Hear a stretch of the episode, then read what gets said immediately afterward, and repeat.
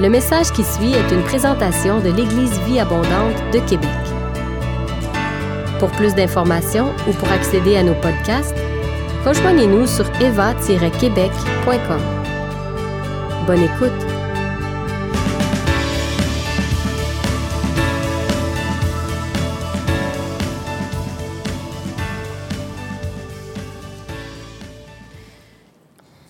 Lors de son euh, dernier message, notre sœur Diane a apporté un verset qui, m'a marqué. C'était Jean 3, le verset 11, qui dit Pour nous, nous parlons de ce que nous savons et nous rendons témoignage de ce que nous avons vu. Et euh, lorsque j'apporte la parole à l'Église, pour moi, c'est quelque chose vraiment que j'aime faire. J'aime parler des choses que le Seigneur m'a montrées et qui m'ont touché de façon personnelle. Alors, c'est un petit peu dans ce sens-là que je voulais aller ce matin. Donc, des fois, quand je pense à ma vie, je me vois comme un gros coffre au trésor. Tu sais, ça fait vraiment longtemps que je connais le Seigneur. Depuis que je suis toute petite, le Seigneur m'a montré tellement plein de choses, m'a appris plein de choses, m'a donné plein de choses. Puis des fois, je suis comme, Seigneur, il faut que, il faut que ça sorte, il faut que je donne ces trésors-là. Puis je ne sais pas toujours comment. Alors, quand j'ai l'occasion de prêcher, pour moi, c'est comme prendre quelque chose qui est dans mon coffre, puis de vous le partager. Alors, ce matin, je vais juste vous partager une pépite qui était dans mon coffre. Ça vous va? Ouais. Ça vous va pas, ben, je suis désolée, ça va être ça quand même. Alors, euh, le titre de mon message ce matin, c'est Ne jugez point. Je sais que je suis sûrement la seule dans cette salle à qui c'est déjà arrivé de juger quelqu'un, mais en tout cas, j'ai dit je vous partageais une pépite, alors je vais vous la partager. Et euh, ça a commencé lorsque mon mari et moi, il y a quelques années, on avait une décision à prendre par rapport à nos enfants. Et puis, euh, ben, comme pour toute bonne décision importante, on décide de se mettre devant le Seigneur, on se met en prière, on se met à son écoute. Et là, le Seigneur semble pointer dans une certaine direction. Puis, ça semblait quand même assez clair que c'est par là qu'il fallait aller. Mais il y avait comme quelque chose en moi qui, qui résistait. Je ne voulais pas aller par là. Mais j'arrivais pas, comme pas à, savoir, voyons, pourquoi que, tu sais, le Seigneur semble dire c'est par là, pourquoi que je ne veux pas aller par là? Et là, comme souvent, le Seigneur est venu mettre son doigt sur pourquoi que je résistais à ce qu'il était en train de me montrer. Et il m'a fait réaliser que dans le passé, j'avais déjà, j'avais déjà porté des jugements sur les parents qui avaient pris cette décision-là que le Seigneur nous demandait de prendre pour nos enfants. Et c'est comme si dans ma tête, quand, quand, on porte un jugement, hein, c'est comme si dans ma tête, j'avais classé ces parents-là dans une catégorie inférieure. Et là, le Seigneur me dit, tu t'en vas par là. Bien là, dans ma tête, inconsciemment, ça faisait, hey, je vais me retrouver dans le panier inférieur, je ne veux pas être là. Et euh, le, Seigneur m'a amené dans Luc 6, 37, qui va être notre passage de base ce matin, qui dit, ne jugez point, et vous ne serez point jugés. Ne condamnez point, et vous ne serez point condamnés. C'est comme si le Seigneur me faisait voir, regarde Christine, à cause du jugement que tu as porté, tu viens de ramener un jugement sur toi, tu viens de te fermer une porte. Il y a un jugement qui retombe sur toi à cause du jugement que tu as porté sur les autres. Et puis là, ça m'a vraiment fait comprendre davantage ce passage et c'est là-dessus que j'aimerais élaborer ce matin. Avant d'aller plus loin, j'aimerais juste qu'on se mette d'accord ensemble sur c'est quoi le jugement. Donc, si on parle simplement de porter un jugement, ça veut dire avoir une opinion favorable ou défavorable. S'entends-tu que jusqu'à date, c'est quand même neutre? C'est pas quelque chose qui est mauvais en soi de porter un jugement. Et même, il y a certains passages dans la Bible, là, celui qu'on vient de lire dit ne jugez point. Mais il y a d'autres passages qui nous encouragent à juger. Euh, ils ne seront pas à l'écran, mais il y a 1 Corinthiens 6, les versets 2 et 3, ça nous dit Ne savez-vous pas que les saints jugeront le monde? Et si c'est par vous que le monde est jugé, êtes-vous indigne de rendre les moindres jugements? Ne savez-vous pas que nous jugerons les anges et nous ne jugerions pas, à plus forte raison, les choses de cette vie? Il y a aussi 1 Thessaloniciens 5, 21 qui dit Examinez toutes choses et retenez ce qui est bon. Donc, ça peut sembler contradictoire au premier abord, dire pourquoi dans un, il dit de ne pas juger, puis dans l'autre, il dit ben non, il faut que vous vous exerciez à juger. Et je pense que le jugement auquel on est appelé, qui, est bon, c'est le Seigneur nous appelle à discerner à examiner les choses. On est les enfants de Dieu, on est appelés à porter sa sagesse et oui, on est appelés à examiner les choses et à chercher la pensée du Seigneur, à avoir sa sagesse et à discerner dans les situations. Ça, c'est la partie qui est bonne. Mais là où ça se gâte, et ça à quoi je pense que Jésus faisait référence en Luc 6, euh, lorsqu'il y a deux choses en présence. Premièrement, si on porte un jugement sans s'appuyer sur des faits, hein, ce qu'on va appeler plus communément des préjugés. Donc, si on n'a pas l'ensemble des faits, on ne peut pas examiner et vraiment discerner. Donc, c'est vraiment un jugement gratuit et là, ça commence à être problématique. Et l'autre chose, euh, puis ça va à l'encontre de quand Dieu dit exercez-vous à juger, bien justement, c'est aller chercher les faits, allez pas juste, euh, restez pas en surface. Et l'autre chose, c'est lorsque notre jugement nous porte à nous penser supérieurs à la personne jugée. Et souvent, ça va faire ça. On va voir une personne, on, trouve que c'est étrange comment elle est habillée. Enfin, hein, hein, hein. Dans notre esprit, c'est comme si, c'est un mécanisme inconscient, mais c'est comme si on se place en position supérieure, puis on considère cette personne-là comme inférieure à nous.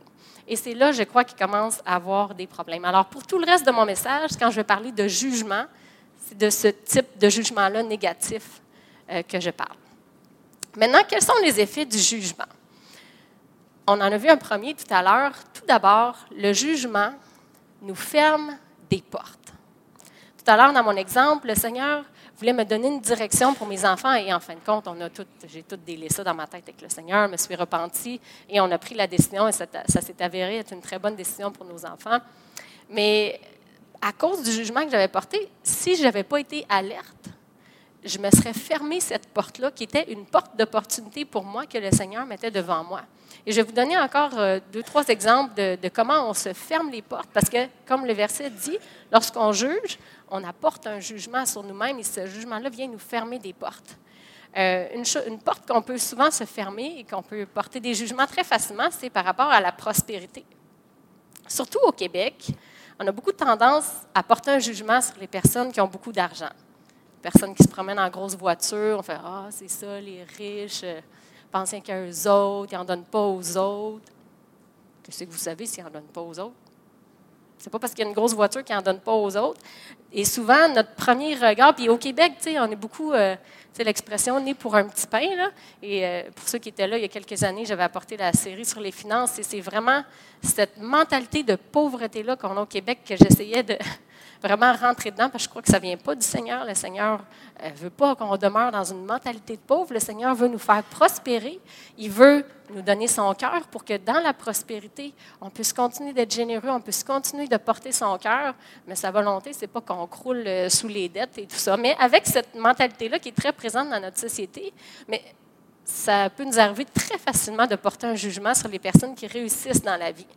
Mais je vous le dis, si vous restez là, la journée où Dieu va vouloir venir vous bénir financièrement, vous ne serez pas capable de le recevoir à cause des jugements que vous allez avoir portés, parce que vous ne voudrez pas vous retrouver dans cette catégorie de personnes qui pensent juste à eux, qui sont show-off, etc. Il y avait, euh, je lisais le livre de Chris Vallotton, c'est euh, Prosperity, Riches and Wealth, en tout cas, c'est sur les finances. Et puis, dans son livre, il donnait euh, un exemple. Chris est quelqu'un qui a grandi dans, il est né dans un environnement plutôt euh, pauvre, dans une petite ville. Il a fait son chemin dans la vie. Finalement, il y a eu des garages euh, automobiles qui a ouvert. Une de ses grandes passions, c'était les voitures. Donc, il a réussi quand même à bien, euh, s'en sortir avec ça. Et au moment où de vendre ses, entreprises, je ne me souviens pas de tous les détails, mais en tout cas, il s'est fait flouer, il s'est vraiment fait avoir dans une transaction et il s'est retrouvé à tout perdre. Il devait des millions de dollars, un ou des millions de dollars, mais c'était vraiment des gros montants d'argent rendu sur le bord de la faillite. Le Seigneur l'a sorti de là. Aujourd'hui, c'est vraiment un homme prospère. Il a écrit beaucoup de livres. Le Seigneur l'a vraiment béni. C'est vraiment Dieu. C'est pas comme quelque chose qui est tombé dessus. C'est vraiment le Seigneur qui l'a amené à, prospérer. Euh, si bien qu'il y a quelques années de ça, son, son époux, je me souviens plus si c'était Noël ou un anniversaire, euh, elle savait qu'une de ses voitures préférées, c'était les Corvettes jaunes. Ça flash pas pantoute. Hein? Et pour lui faire plaisir, elle décide de lui acheter une corvette jaune. Alors, c'est sûr qu'il était content. Mais au début, il se gardait comme une petite gêne. il l'utilisait, mais il est staff à l'église, fait que il la prenait pas pour aller au travail. Il avait comme un petit malaise. Mais là, tout le monde sur l'équipe, il savait qu'il venait de recevoir une corvette. Hein, quand est-ce que tu vas nous montrer ta voiture et tout? Puis là, il ne savait pas pourquoi, mais il y avait comme quelque chose qui, qui résistait. il s'est dit, OK, je ne sais pas c'est quoi ce malaise-là que j'ai par rapport à ma voiture, mais la meilleure façon de le savoir, c'est de me pointer au travail avec ma voiture, puis je vais voir c'est quoi les pensées qui émergent dans mon esprit. Alors, un matin, il se rend à l'église avec sa belle corvette jaune. Là, tout le monde vient autour de son auto, puis Ah, wow, c'est bien beau, c'est bien cool, puis ça, à quelle vitesse tu peux aller, puis etc. Puis là, à chaque fois que quelqu'un faisait un commentaire sur son auto, il se retrouvait à dire quelque chose du genre Oh, mais c'est pas moi qui l'ai acheté. Ah, c'est ma femme qui me l'a acheté. Ou Oh, mais elle n'est même pas neuve, hein, elle est usagée.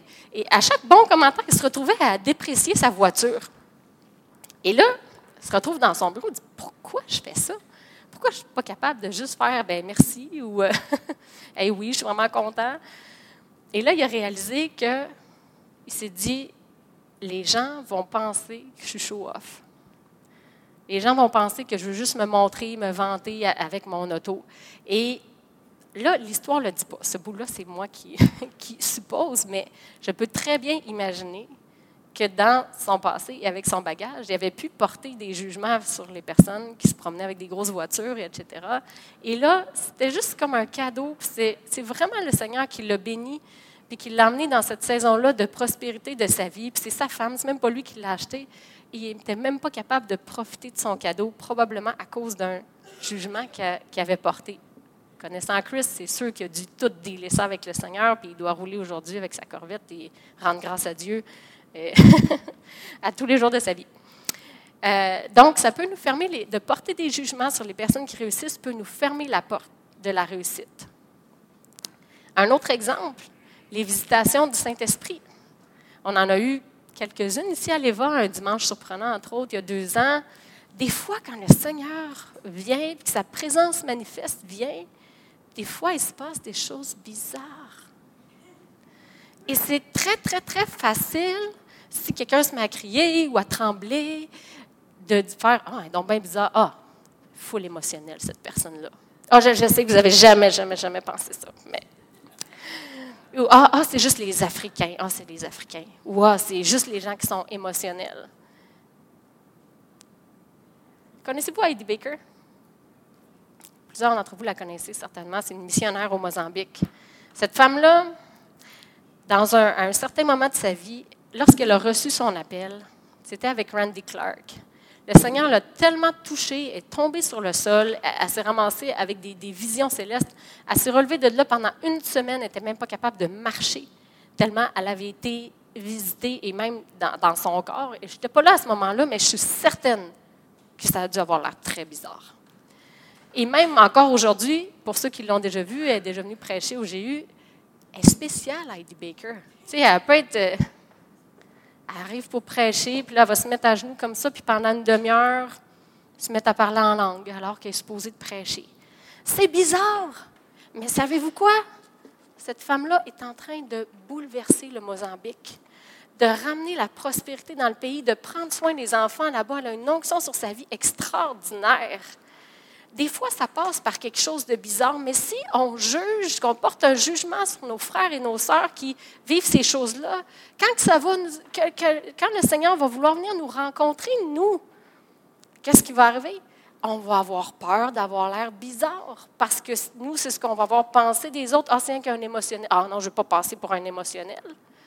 Et on se ferme la porte à ces choses-là. Un autre exemple, connexe, qui est quand même similaire, mais la délivrance. Et euh, j'aimerais parler ici du témoignage de notre sœur euh, Lucie. Et je me le permets parce qu'elle m'a donné la permission. Et en plus, son témoignage est sur le site de l'Éva. Lucie, pendant un bon moment de sa vie, euh, avait vécu des choses difficiles, était dans une tristesse, un découragement. Elle se sentait comme dans une cage. Ça faisait des mois, des mois qu'elle était prise là-dedans. Elle avait l'impression que sa vie serait pour toujours comme ça, juste une grosse noirceur. Et euh, bon, de fil en aiguille, elle est allée en prière de guérison. Et à la fin de semaine où on a reçu James Maloney, euh, a vraiment vécu des belles choses. Entre autres, elle a comme vu dans son esprit Jésus qui venait la prendre puis lui faire un câlin. Elle a vraiment vécu un moment là, extraordinaire dans la présence de Dieu. À la fin de la réunion, elle se sentait tellement, tellement joyeuse, tellement remplie d'amour. Elle s'est dit, il faut que je fasse un câlin à quelqu'un. Là, elle a trouvé une personne qu'elle connaissait, juste pour ne pas avoir l'air trop bizarre. Tu sais. arrives à quelqu'un que tu ne connais pas. Hein? Fait que, elle trouve Bertha et elle vient pour faire un câlin à Bertha. Mais là, notre Lucie s'effondre par terre en hurlant. Mais moi, j'étais juste à côté. Mais moi, je la connais, Lucie. J'étais à l'école avec. Lucie, c'est la personne type et était, parce que le Seigneur fait plein de belles choses dans la vie, je ne veux pas y mettre une étiquette là-dessus, mais c'était le genre de personne la plus timide du monde entier, la plus réservée, la plus... Euh, et là, elle là, à terre, en hurlant, je savais que ça ne pouvait pas être elle. Mais quelqu'un qui ne la connaît pas aurait pu faire Tu vu, elle veut juste se montrer. Tu la connais pas, ça ne se peut pas qu'elle veuille juste se montrer. Elle s'est relevée de là et a dit à ce moment-là, c'est comme si quelque chose qui est sorti. Elle a vraiment vécu un moment de délivrance. Elle a retrouvé goût à la vie. Toute sa joie de vivre est revenue. Sa motivation au travail, elle s'occupe de sa fille. Vraiment un témoignage extraordinaire. Mais oui, wouh! Mais ça a passé par un moment de délivrance qui a pu, aux yeux des autres, avoir l'air étrange. Est-ce qu'on sait toutes les choses desquelles on a besoin d'être délivré? La journée que Dieu va vouloir venir nous accorder un cadeau comme ça, est-ce qu'on va être prêt à le recevoir? Ou on va tellement avoir porté des jugements et catégoriser les gens qui vivent ces choses-là qu'on va s'être fermé la porte? On ne veut pas se fermer des portes. Ne jugez point et vous ne serez point jugés. Ne condamnez point et vous ne serez point condamnés.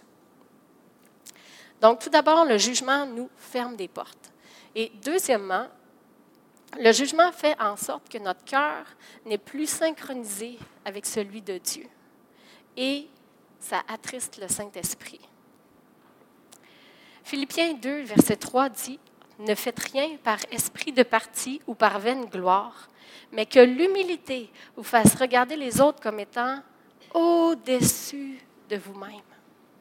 Ah, comme on a vu, le jugement, quand on juge, c'est comme si on met les gens dans une catégorie inférieure. Ah, lui, c'est un émotionnel, lui, c'est ci, lui, c'est ça. Moi, moi je ne suis pas comme ça. Hein? Mais le Seigneur dit non.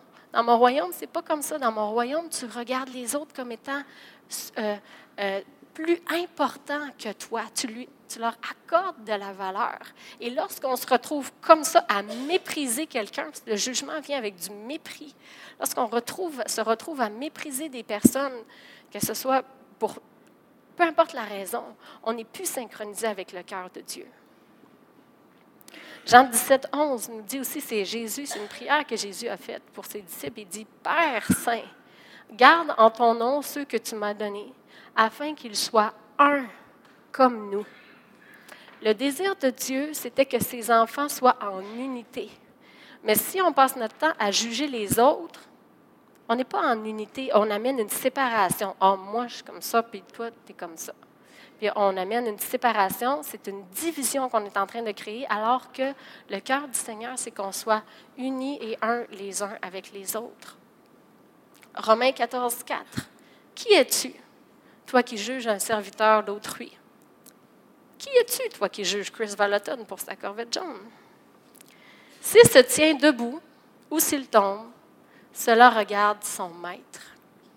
Mais il se tiendra debout, car le Seigneur a le pouvoir de l'affermir. Est-ce que c'est vrai que nos frères et sœurs ont des faiblesses des fois? Ben oui. Puis il y en a qui vont dire Oh non, non, moi je ne juge pas, moi j'ai juste beaucoup de discernement. Ben oui, mais c'est vrai qu'on peut discerner des choses chez nos frères et nos sœurs, mais après, c'est quoi notre attitude? Est-ce qu'on reste là de Oh, moi, j'ai discerné qu'elle était poche, tu sais. bravo. Qu'est-ce qu'on fait? On discerne que notre frère ou notre sœur a, un péché dans sa vie, a une faiblesse, a quelque chose qui lui nuit. Est-ce qu'on reste comme ça à la regarder de haut? Ou est-ce qu'on ne pourrait pas plutôt, après avoir eu tout ce bon discernement, dire Seigneur, tu sais, comment je peux venir aider cette personne? Parce que c'est une brebis du Seigneur.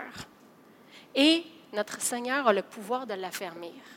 Est-ce qu'on peut juste dire, Seigneur, comment je peux collaborer avec toi pour venir aider mon frère ou ma soeur? C'est tout dans l'attitude. On ne veut pas ne pas avoir de discernement, mais tout est dans notre attitude. Et on ne veut pas avoir une attitude qui attriste le Saint-Esprit en méprisant des frères ou des sœurs pour qui il est mort à la croix, qu'il aime profondément et qui sait encore tellement mieux que nous-mêmes toutes les choses qui restent à changer encore dans leur vie, mais il les aime pareil. Et il va les amener à bon port parce qu'il est fidèle. Bon, Je ne sais pas si on est rendu d'accord que ce n'est pas très beau, euh, le jugement. Maintenant, comment on fait pour se débarrasser de ça? Parce que des fois, pour être honnête, c'est plus ou moins conscient ou c'est juste comme une, une première impression. On ne peut pas s'empêcher d'avoir une première impression. Quelqu'un arrive, il a l'air étrange, on ne peut pas s'empêcher d'avoir une première impression. Mais maintenant, qu'est-ce qu'on fait une fois que cette impression-là est venue? Donc, si on réalise qu'on a porté des jugements sur certaines personnes, première étape, le reconnaître. Hein, on dit que quand on reconnaît quelque chose, on a 80% du chemin de fait. Alors, reconnaître, oh, puis peut-être après mon message, peut-être que chacun de nous, on va porter plus attention, parce que des fois, c'est plus ou moins conscient, comme je dis, là, mais de se mettre à attraper ces pensées-là. Oh, attends un peu, qu'est-ce que je viens de penser à propos de cette personne-là? On le reconnaît. Ensuite, on demande pardon au Seigneur. Hein, la repentance, c'est toujours euh, c'est une porte d'opportunité, comme dirait mon mari. Donc, on demande pardon au Seigneur. Seigneur, je te demande pardon d'avoir porté un jugement sur telle personne. Des fois, ça peut être approprié de demander pardon à la personne aussi, mais pas dans tous les cas. Et c'est pas nécessairement. Souvent, les gens ne savent même pas qu'on les a jugés, donc c'est pas nécessaire. En tout cas, ça, c'est mon opinion personnelle. Là. Je sors euh, de la Bible, mais par expérience, je me dis si la personne ne sait même pas que vous l'avez jugé, vous allez la voir, puis je te demande pardon. Ah oui, pourquoi? Ben oui, j'ai pensé que tu étais ci, que tu étais ça, que tu étais ça. Ah, OK, tu sais. Donc, c'est pas très encourageant pour l'autre personne en général. Gardez ça avec le Seigneur. Ou si ou si, euh, si vous savez, si vous savez que la personne, elle le sait. Parce que des fois aussi, on peut être avec quelqu'un, puis notre attitude, ça se ressent. Et si vous savez vraiment que la personne, vous lui avez euh, fait de la peine ou à cause de votre attitude, vous pouvez aller vous demander pardon, mais vous n'êtes pas obligé de dire toutes les choses que vous avez pensées. Juste dire, tu sais, je veux vraiment te demander pardon, je, je t'ai méprisé dans mon cœur, puis le Seigneur m'a montré à quel point tu étais précieuse, puis je, veux vraiment te traiter comme la personne précieuse que tu es à partir d'aujourd'hui. Je te demande pardon pour mon attitude, je sais que ça t'a blessé. Donc, on voit que ça, c'est quand même quelque chose de plus positif. Mais l'essentiel, demander pardon entre nous et le Seigneur, parce que souvent, c'est juste quelque chose qui se passe dans notre tête. Donc, on demande pardon au Seigneur. Troisième étape, renoncer.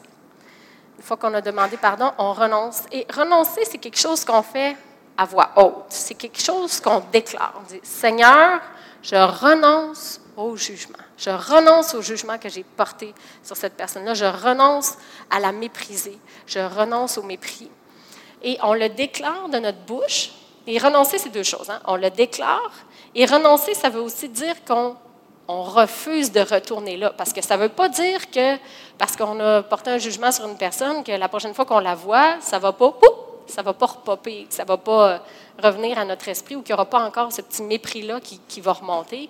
Mais si on sent qu'il remonte, c'est là, c'est là le renoncement qui rentre. Hey, non, j'ai renoncé à cette attitude-là, je n'y vais plus. Ça peut prendre quelques reprises avant que ça parte complètement, mais vous allez voir, à force de le faire, dire non, je ne me permets plus d'aller là. Ce n'est pas une attitude qui honore le Seigneur. C'est un frère, une sœur précieuse. Je ne veux plus aller là. Et on se détourne.